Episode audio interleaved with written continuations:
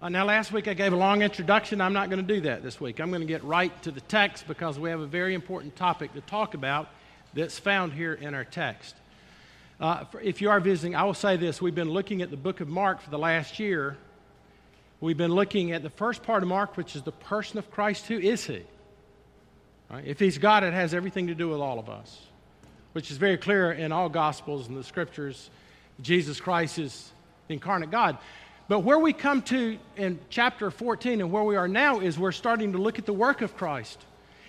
We need more than Jesus to be our, our God. We need him to be our Savior, and therefore he is a human being, fully human and fully God.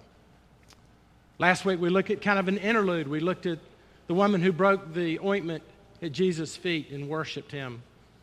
And then we saw uh, Judas' response to that.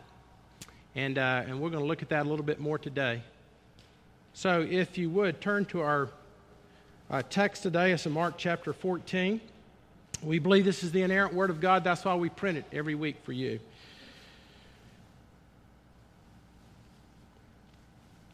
Then Judas Iscariot, who was one of the twelve, went to the chief priests in order to betray him to them. And when they heard it, they were glad and promised to give him money, and he sought an opportunity to betray him. And on the first day of unleavened bread, when they sacrificed the Passover lamb,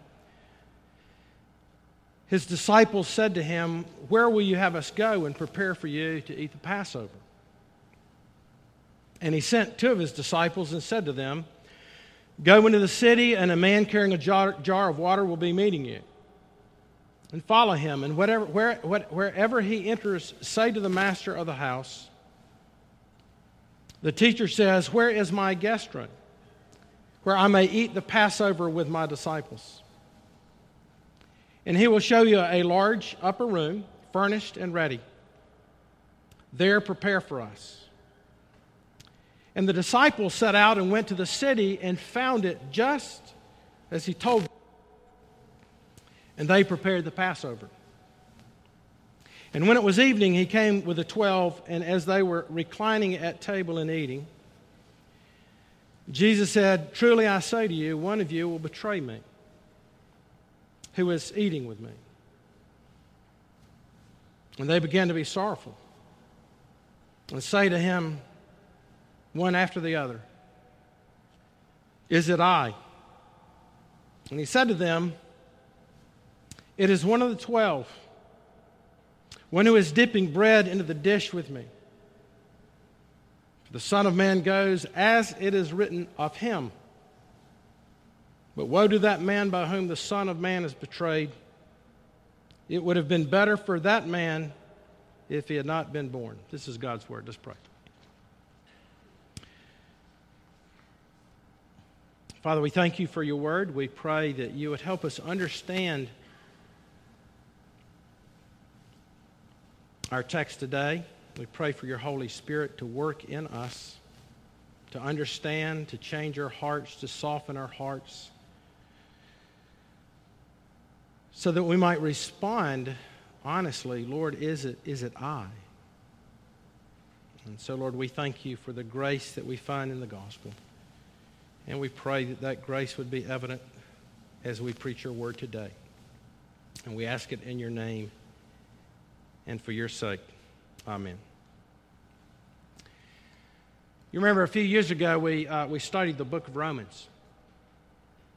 And uh, if you don't know much about the book of Romans, uh, Martin Luther said without the book of Romans, the whole Bible would fall apart.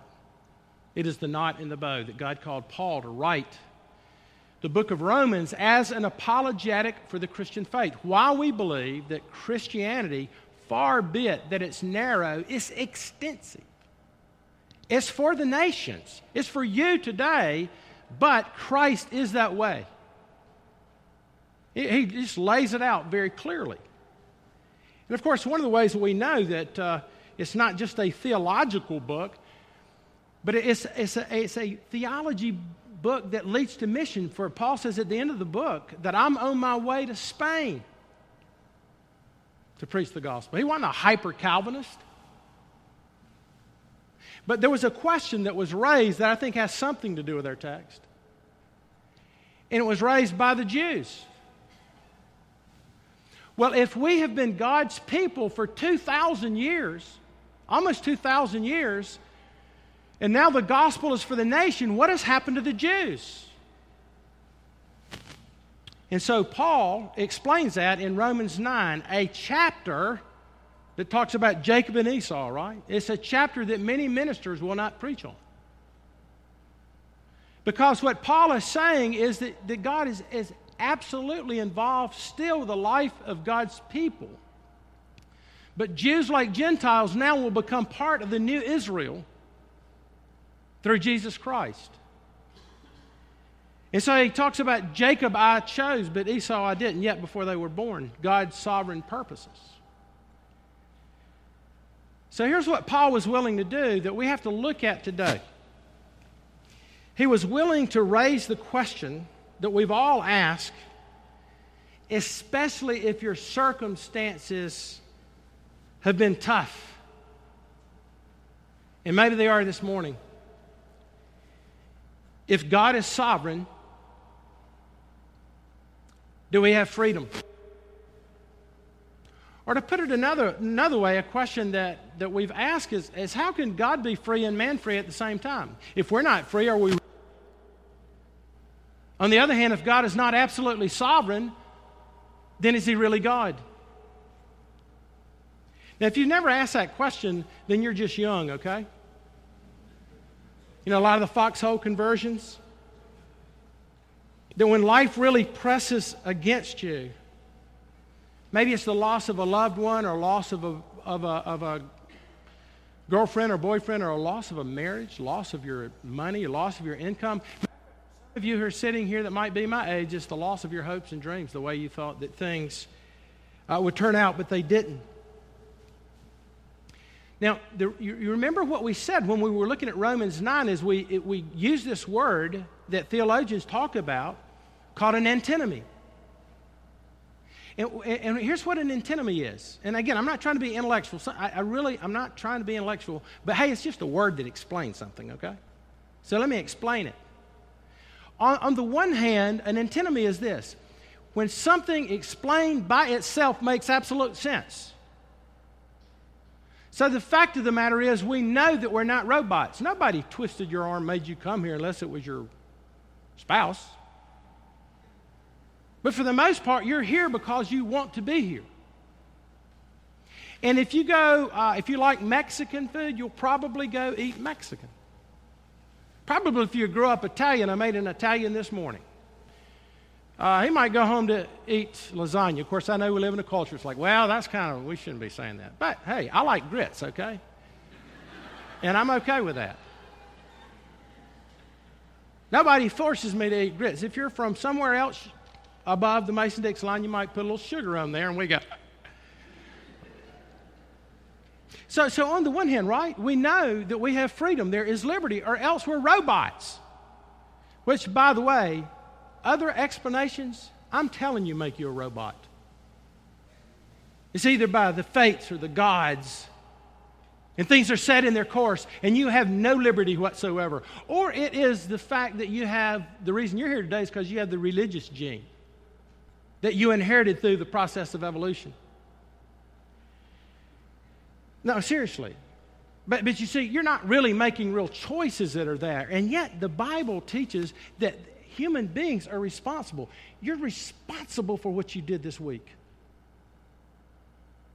Matter of fact, I want to tell you how responsible you are. You will have to give an account for what you did this week, or else Jesus will give an account for you. So we all agree with that. But on the other hand, we know this, that the, the other rope that we hang on to is the fact that the Bible teaches that God is absolutely sovereign. He is the King of the universe, who according to our Westminster Confession and according to a lot of Bible verses, that he governs all his creatures and all their actions from the greatest to the least. Because let's face it, if God is not sovereign, Let's go play golf, or if you like to do something other than that. But there's no point to be here in worship and adoration of a God who is either uh, not willing or able. Now, here's the problem. You grab both those ropes at the same time. They go up through the bell tower. They go through the, the through the ceiling, and we don't know how they connect, but they connect. So, ladies and gentlemen, let me tell you what I believe the Bible teaches, and as a minister of the gospel, is that the reason that you're here today is because God brought you here.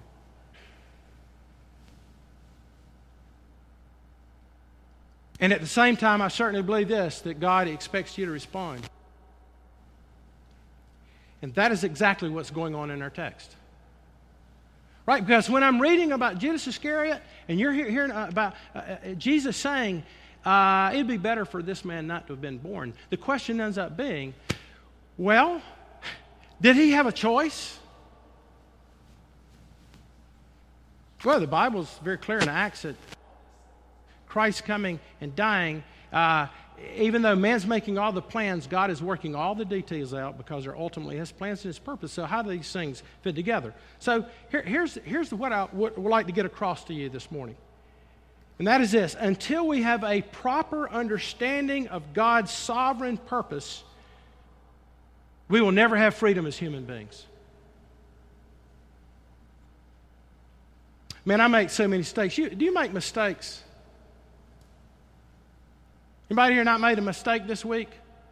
If you don't think you have, I'd hate to live with you. Anybody, any of you, any of you men or women made financial mistakes? Made bad decisions? Have you, any of y'all said things that you shouldn't have said and you went, oh my gosh, that just came out of my mouth. And now I'm going to have to deal with this for six months. Right, seriously. But isn't it good to know that in some ways that God is sovereign over these things? Do I truly have liberty and freedom? And if I do, am I submitting my life to the sovereign King? Or, or for you this morning who've really screwed your life, you really screwed up this week, and that in all the, my freedom to say what I want to say and do what I want to do, that far be it that it's leading you to freedom. It is leading you to bondage and misery. Is that a legitimate question to ask this morning? Well, here's what I want us to look at. Number one, let me tell you, our text is going to teach us that God is absolutely sovereign in the affairs of men.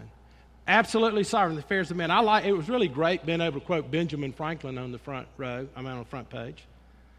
You know, because he said, you know, after all my smarts, I realize that God governs the affairs of men.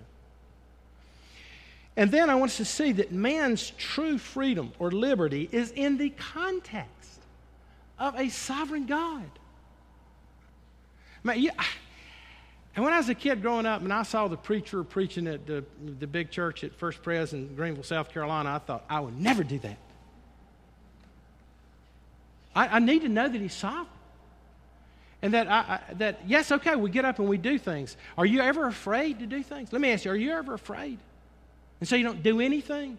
You know, you're in bondage. But if you believe that God is sovereign, He's sovereign to allow you to fail.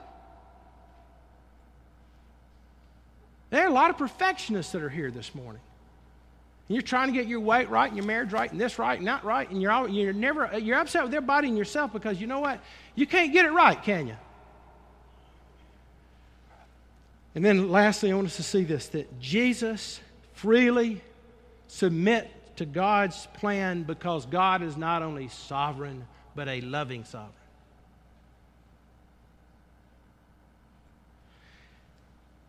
Wow. So here's the first thing to see, is that He's sovereign over the affairs of men. Kind of didn't you see that in the text? I mean, beginning in verse twelve, it's, it's the Feast of Unleavened Bread. It's the Passover. And so He takes two of His disciples. You learn in Luke that it's Peter and John. And uh, and He says, listen, uh, I want you to go out. You're going to find a guy carrying some water. And when you do, I don't know if it's an arranged meeting or not, but when you do, um, just follow him. And when you do, you're going to you're going to find a house and talk to the master, and, and everything will be prepared. Everything will be up there waiting on you. And you know, our text says, it was exactly as he said. Now, can y'all see that in the text? Now, let me tell you how significant I think this is. This is two holidays. We call them holidays, like Thanksgiving and Christmas, back to back. But this is the Feast of Unleavened Bread.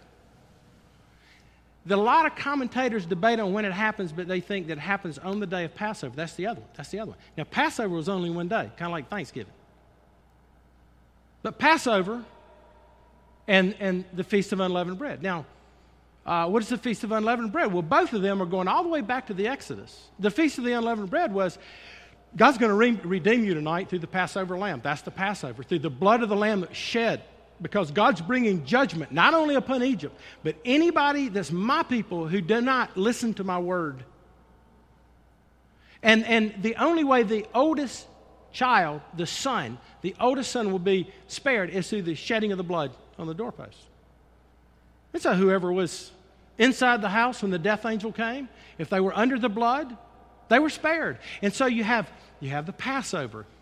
But but the reason they had unleavened bread was because leavened bread, and I, and I don't know much about baking, but, it, you know, you put the yeast in it. You know what yeast is? Nasty stuff, apparently.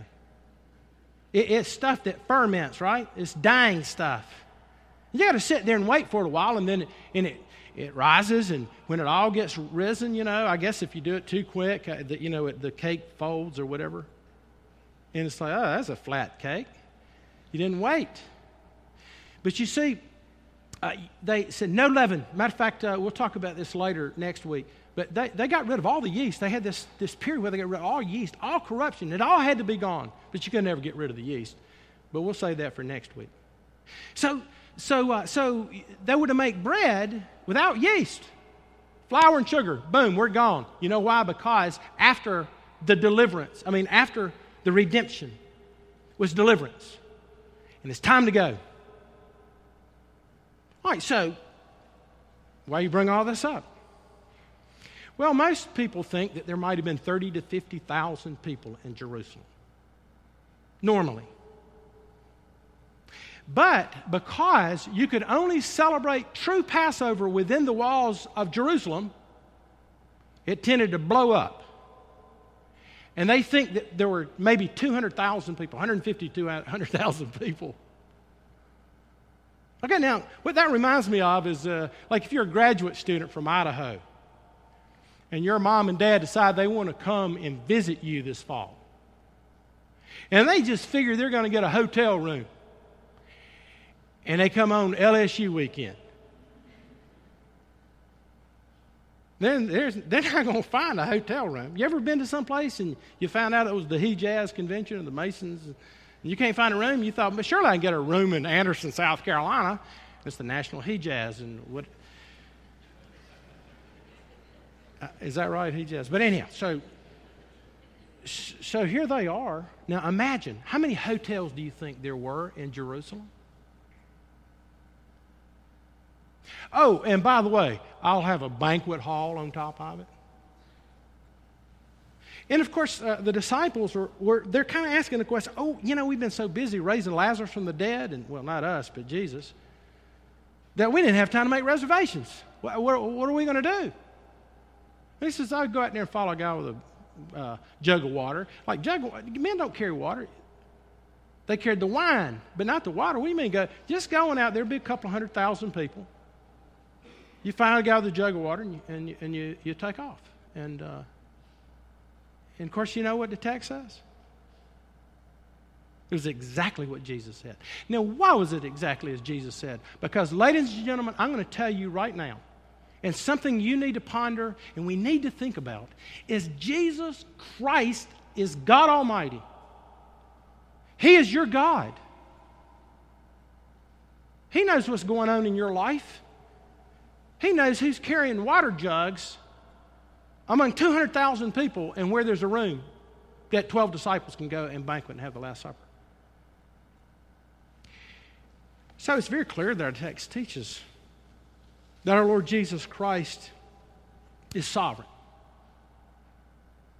Now, Albert Schweitzer, who was a theologian of another bent, in other words, he was, uh, what's a good word to use? He didn't believe the Bible a whole lot. And the way he saw Jesus is a type of Gandhi. I mean, he didn't know Gandhi. He was before Gandhi. He was the missionary, doctor missionary, you know, back at the turn of the century. But he was, a, can I use the word liberal? He didn't believe the Bible. And so he wrote a book called In Quest of the Historical Jesus. And uh, here's the way he looks at the last events of Christ's life. He said, "The Baptist appears and cries, 'Repent, for the kingdom of heaven is at hand.' Soon after that comes Jesus, and in the knowledge that he is the coming Son of Man, lay ho- lays hold of the will of the world to set it moving on that last revolution, which is to bring all ordinary history to a close." In other words, Jesus sees himself as this good man, this great teacher. He's going to m- bring the revolution to the next stage. And then it does turn. Oh, I'm sorry. It, it refuses to turn, and he throws himself upon it to turn it, but it does turn, and it crushes him. And instead of bringing in the kingdom, he was destroyed. The wheel rose onward, and the mangled body of the one immeasurably great man who was strong enough to think of himself as the spiritual ruler of mankind and to bend history to his purpose is hanging upon it still. What a sad. What a sad, what a sad thing to think. Jesus Christ was just, he's still being mangled. He died way back yonder, just like Gandhi did in nineteen fifty or sixty. Good man, but misguided. Do you think Jesus Christ sees himself that way? Even though he is going to do the Father's will for you this morning who would come to faith in Jesus Christ, he is in absolute control, even though he is completely throwing himself upon his Father. Now, I asked him, do you believe that? So God is sovereign, you see, over all the details that are there. You know, uh, I, I have a lot of interesting stories of things that I've goofed up that God kind of overcame. And, I, and I, ha- I have to get this in the sermon because it's a great story. When I first came here, I was just had finished being a chaplain, uh, I mean, a, a campus minister at another university. I was an R U F guy. And uh, I was going to do a prominent wedding in Memphis. And so, of course, if you're doing a prominent wedding, you make sure you, that you're very articulate and you get everything ready and you wear your nice suit, you know. I'm sorry, I maybe I fell into sin there. But, but you know, you obviously want to be on time, right, for the wedding in Memphis. So I get to the airport early. I'm in the airport and uh, feel very good about myself. I'm like two hours early. And so it's Friday afternoon. Anybody ever been in the Atlanta airport trying to go somewhere on Friday afternoon? It's crazy.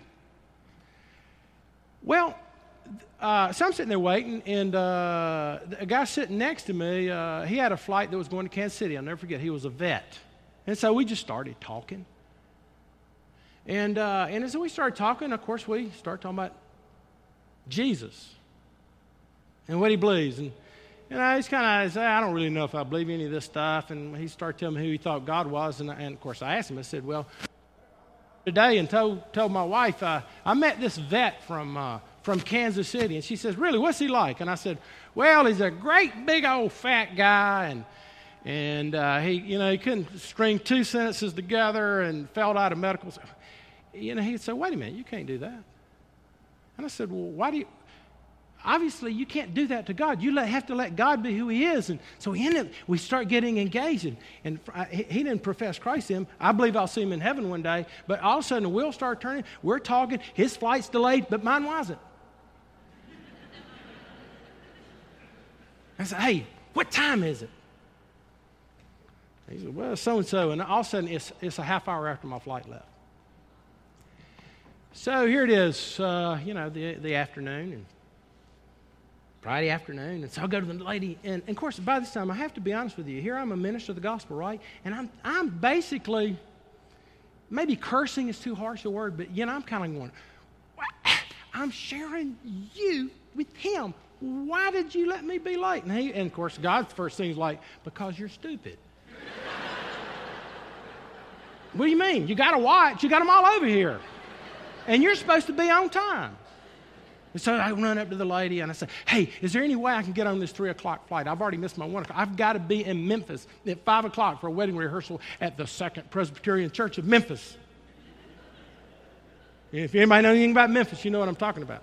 You're, you're not late for that. So, and, and of course, she all but laughed at me. Like, well, there's like forty people in line waiting.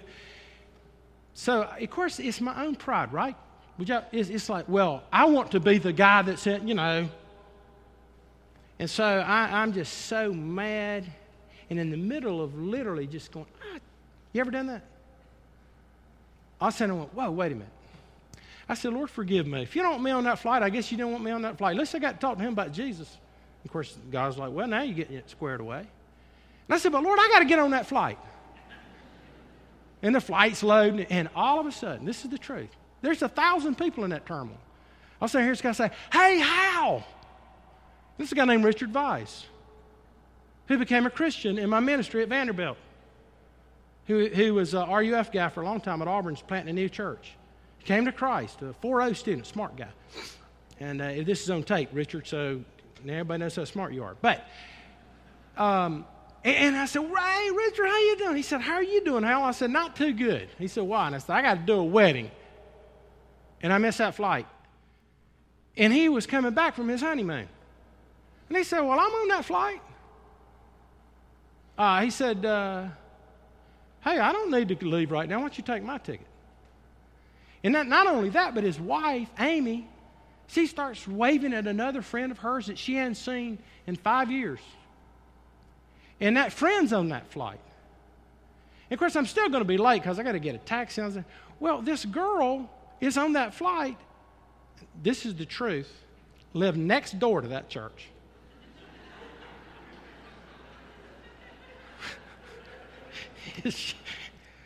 and uh, she says, hey, I'd be happy to give you a ride.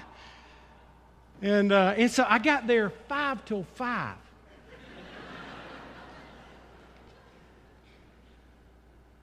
Coincidence? You know, and I'm sitting there so embarrassed. Of course, I, I was like, hello, everybody. I'm here. I'm ready to do it. And, I, and pride kicked back in. I've seen God do this over and over and over and over again. You know, if you know, if all, all this stuff is theory about Jesus and about Jesus, and that's, it, it, but you never see it. You know, I've always said it's one thing to hear about the mighty acts of God, like the Red Sea and all that. And who would want to be there on the front side? But then when you are in a situation and God Almighty opens the Red Sea and brings deliverance, then you bow down and you see that God is absolutely sovereign.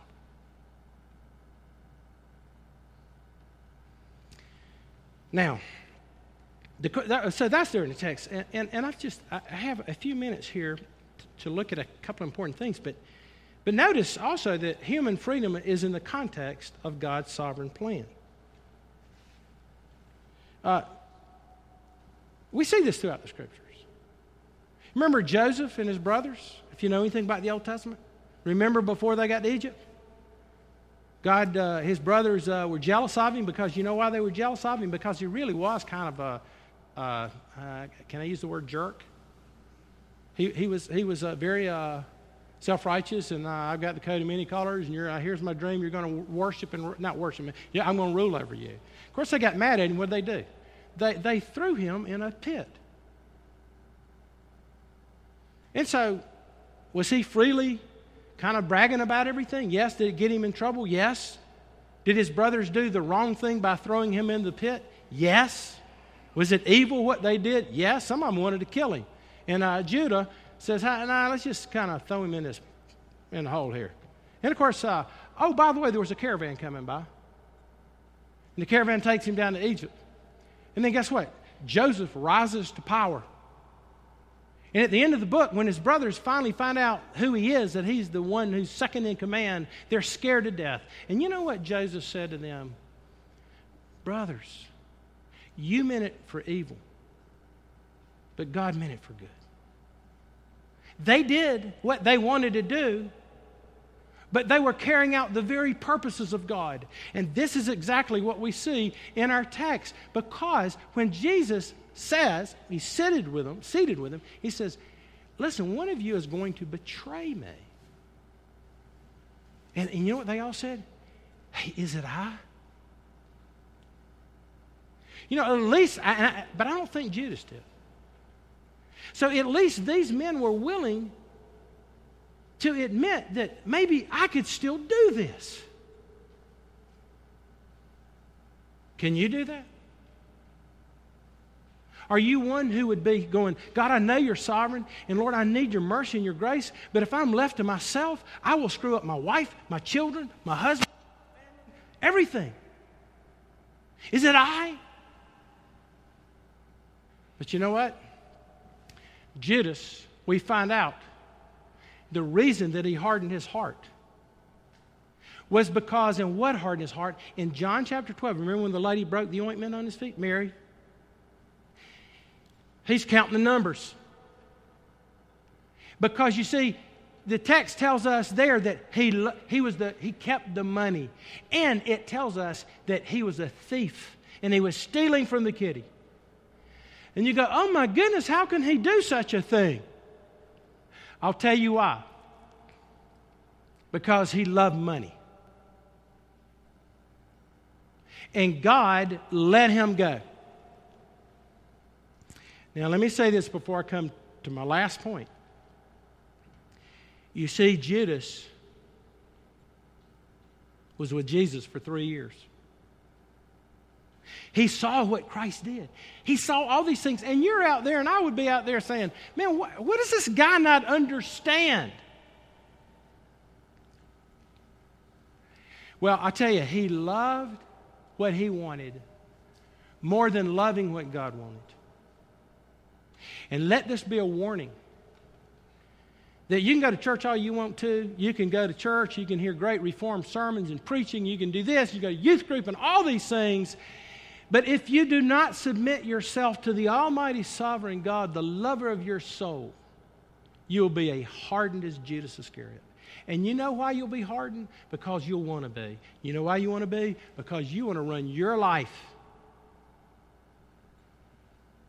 Matter of fact, the love of money is the root of all evil. That's why most of us go to college, so we can have a lot of money. You know why you want to have a lot of money? There's nothing wrong with having a lot of money. Trust me. Matter of fact, you go to James, and all James says is, hey, if God has blessed you with money, make sure you're generous. He doesn't say everybody's got to give their money away. No, there's nothing wrong with it unless you love it.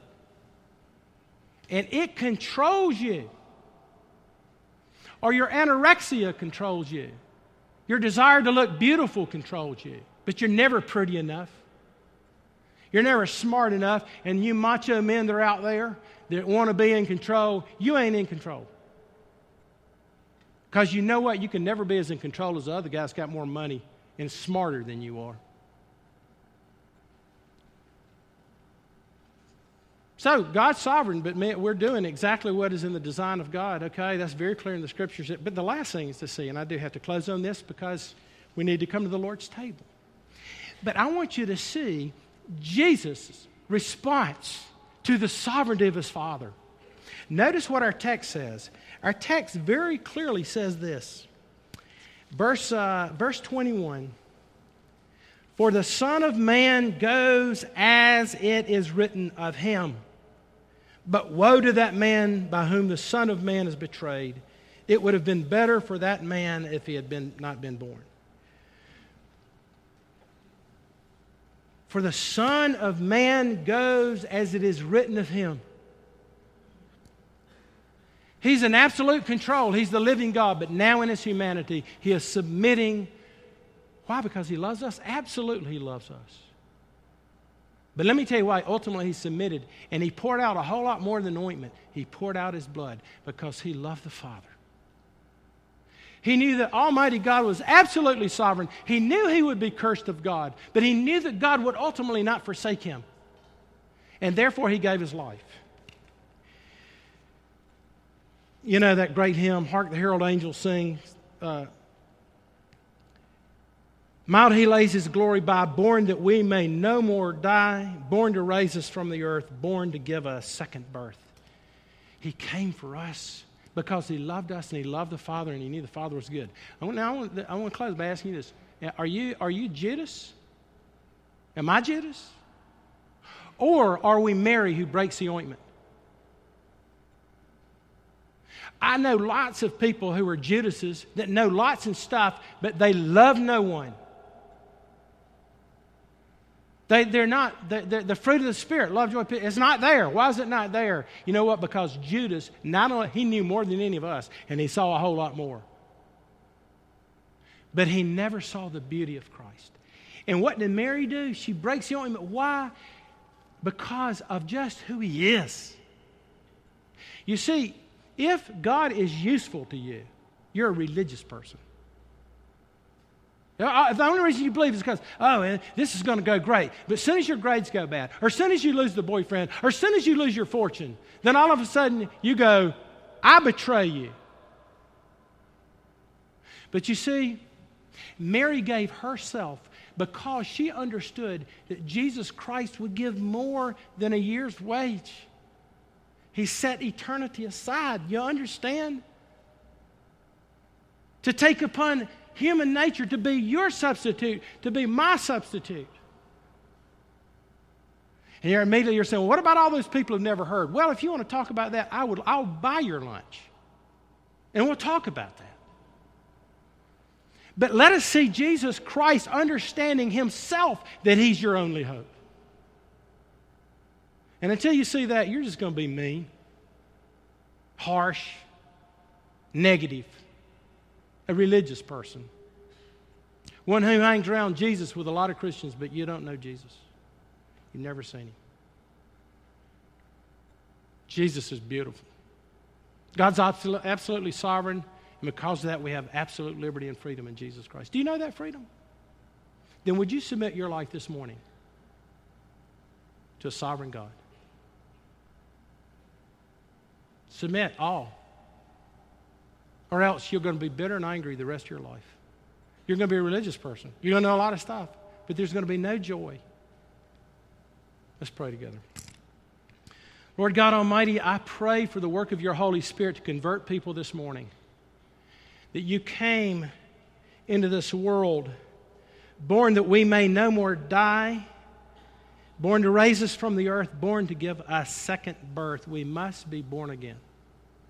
So God, would you convert men and women this morning? Bring them to the beauty of Jesus. Lord Jesus, they can't convert themselves. You must reveal the beauty of who you are. Would you do that this morning? We love you, Lord Jesus Christ, our Savior. We ask these things in your name. Amen. Those serving communion would come forward.